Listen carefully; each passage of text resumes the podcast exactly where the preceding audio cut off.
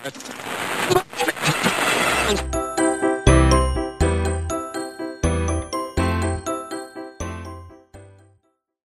الله الرحمن الرحیم. سلام. من فرانک باباپور هستم و اینجا قسمت هفتم از فصل اول پادکست سیگناله.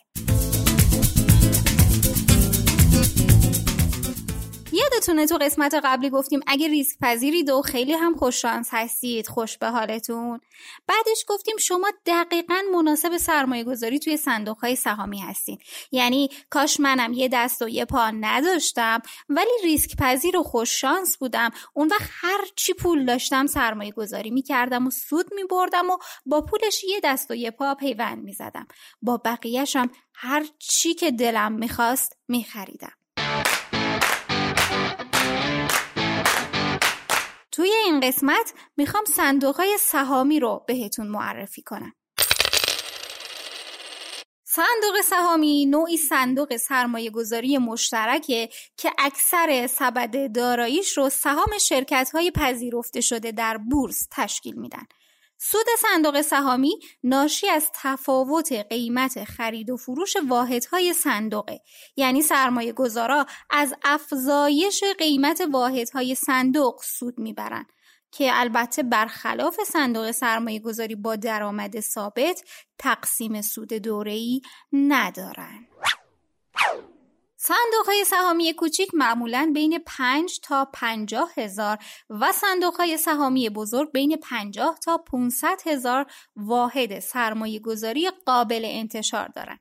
سیاست مالی این صندوق ها از جمله سوددهی، سیاست مدیریتی و ترکیب دارایی ها در امیدنامه اونا ذکر شده و بهتر همیشه قبل از سرمایه گذاری در صندوق ها امیدنامه اونها رو مطالعه کنید. برای انتخاب بهترین صندوق سرمایه گذاری سهامی باید به کارنامه صندوق در سالهای قبل و میزان بازدهی اونها توجه کنید.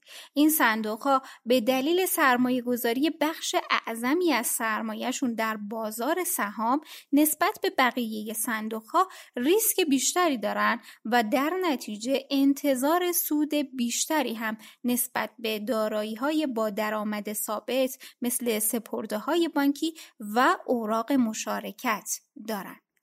بنابراین همونطور که اول پادکست گفتیم صندوق سهامی بیشتر مناسب افراد ریسک پذیر با دید سود در بلند مدته. البته باید بگیم که صندوق های سهامی معمولا زامن نقد شوندگی ندارند. الان حتما این سوال براتون پیش اومده که مگه صندوق های سهامی چطور کار می‌کنن که ما مدام میگیم ریسکشون بالاست ولی سوددهیشون خوبه بخش زیادی از دارایی های صندوق سهامی رو سهام شرکت های بورسی تشکیل میدن. بنابراین به علت نوسانات بازار بورس ریسک سرمایه گذاری در این نوع صندوق ها نسبت به سایر صندوق های سرمایه گذاری بیشتره. در نتیجه قیمت واحدهای صندوقهای سهامی دارای نوسانه و ممکنه در بازه های مختلف کوتاه مدت نزولی باشه. اما این نوع از صندوق ها مناسب افراد با دید بلند مدته چون در بلند مدت قیمت واحد صندوق افزایش پیدا می‌کنه. البته باید بگم که ریسک های سهامی با استفاده از مدیریت حرفه‌ای و بکارگیری دانش تخصصی قابل کنترله و کاهش پیدا می‌کنه. اما به خاطر طبیعت نوسانی بازار سهام نمیشه مقدار ریسک این صندوق ها رو صفر کرد. صندوق سهامی 70 الا 95 درصد از سرمایه جمع آوری شده رو در سهام و حق تقدم سهام پذیرفته شده در بورس اوراق بهادار سرمایه گذاری می‌کنه و ما بقیه سرمایه رو به میزان 5 الا 30 درصد در اوراق با درآمد ثابت مثل سپرده های بانکی، اوراق مشارکت و سایر دارایی های با درآمد ثابت سرمایه گذاری می‌کنه.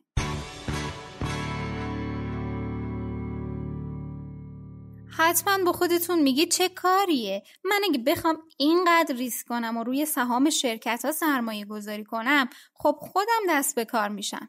ولی باید خدمتتون ارز کنم که برای سرمایه گذاری به صورت مستقیم در بازار بورس نیاز دارید به مطالعه اخبار اقتصادی و بررسی شرکت هایی که رو سهامشون سرمایه گذاری کردید که این کار کلی وقت و دانش تخصصی برای تحلیل و پیشبینی قیمت ها لازم داره.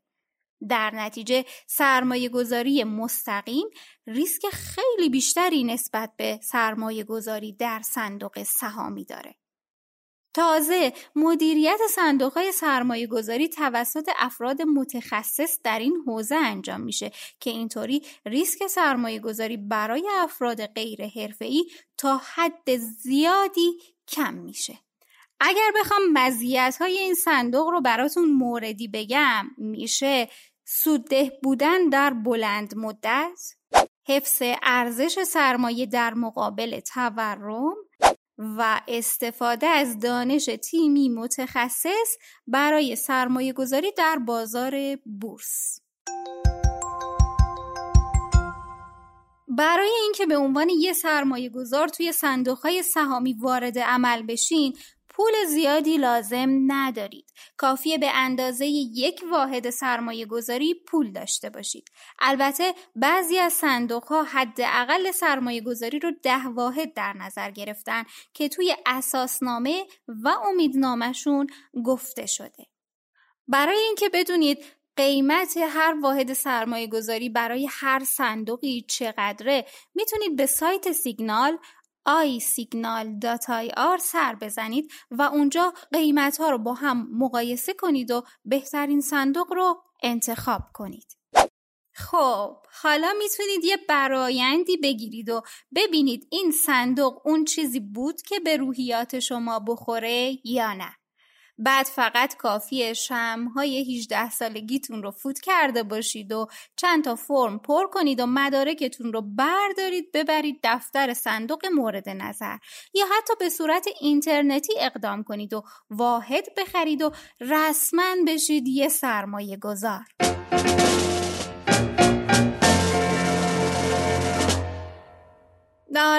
موافقم. سوال به جایی بود. همین که پرسیدید چه جوری صندوق سهامی بهتر رو انتخاب کنیم. توی ایران کلا 194 تا صندوق سرمایه گذاری تأسیس شده که 64 تای اونا صندوق سهامی هستن. برای اینکه بفهمید از بین اینا کدومشون بهتره باید کارنامه و عملکردشون رو بررسی کنید و به دو تا نکته توجه داشته باشید. یکی اینکه سوددهی خوبی داشته یا نه. یعنی بین دو تا صندوق که یکی 5 درصد سود ماهیانه داشته و یکی 7 درصد مسلما اونی بهتره که 7 درصد سود داشته. اما دومین نکته مهم که باید حواستون بهش باشه اینه که عملکرد صندوق نوسان نداشته باشه. یعنی طوری نباشه که یه ماه هفت درصد سود داشته باشه و ماه بعد یهو بشه دو درصد. خب در این صورت اون صندوقی بهتره که تونسته سود ماهیانه پنج درصدش رو حفظ کنه.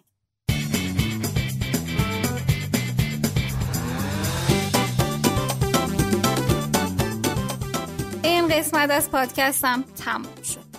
نتیجه اینکه بعضیاتون فهمیدید برای کدوم سرمایه گذاری ساخته شدید.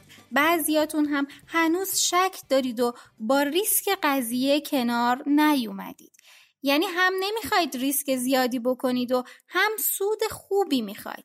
پس باید بگم برای قسمت بعدی صبر داشته باشید. اونجا قرار در مورد صندوق های سرمایه گذاری مختلط صحبت کنیم.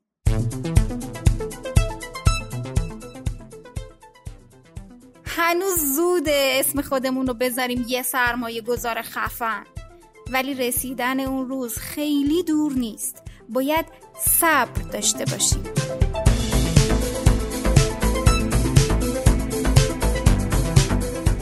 مراقب سرمایه هاتون باشید. وقتتون بخیر خدا نگهدار.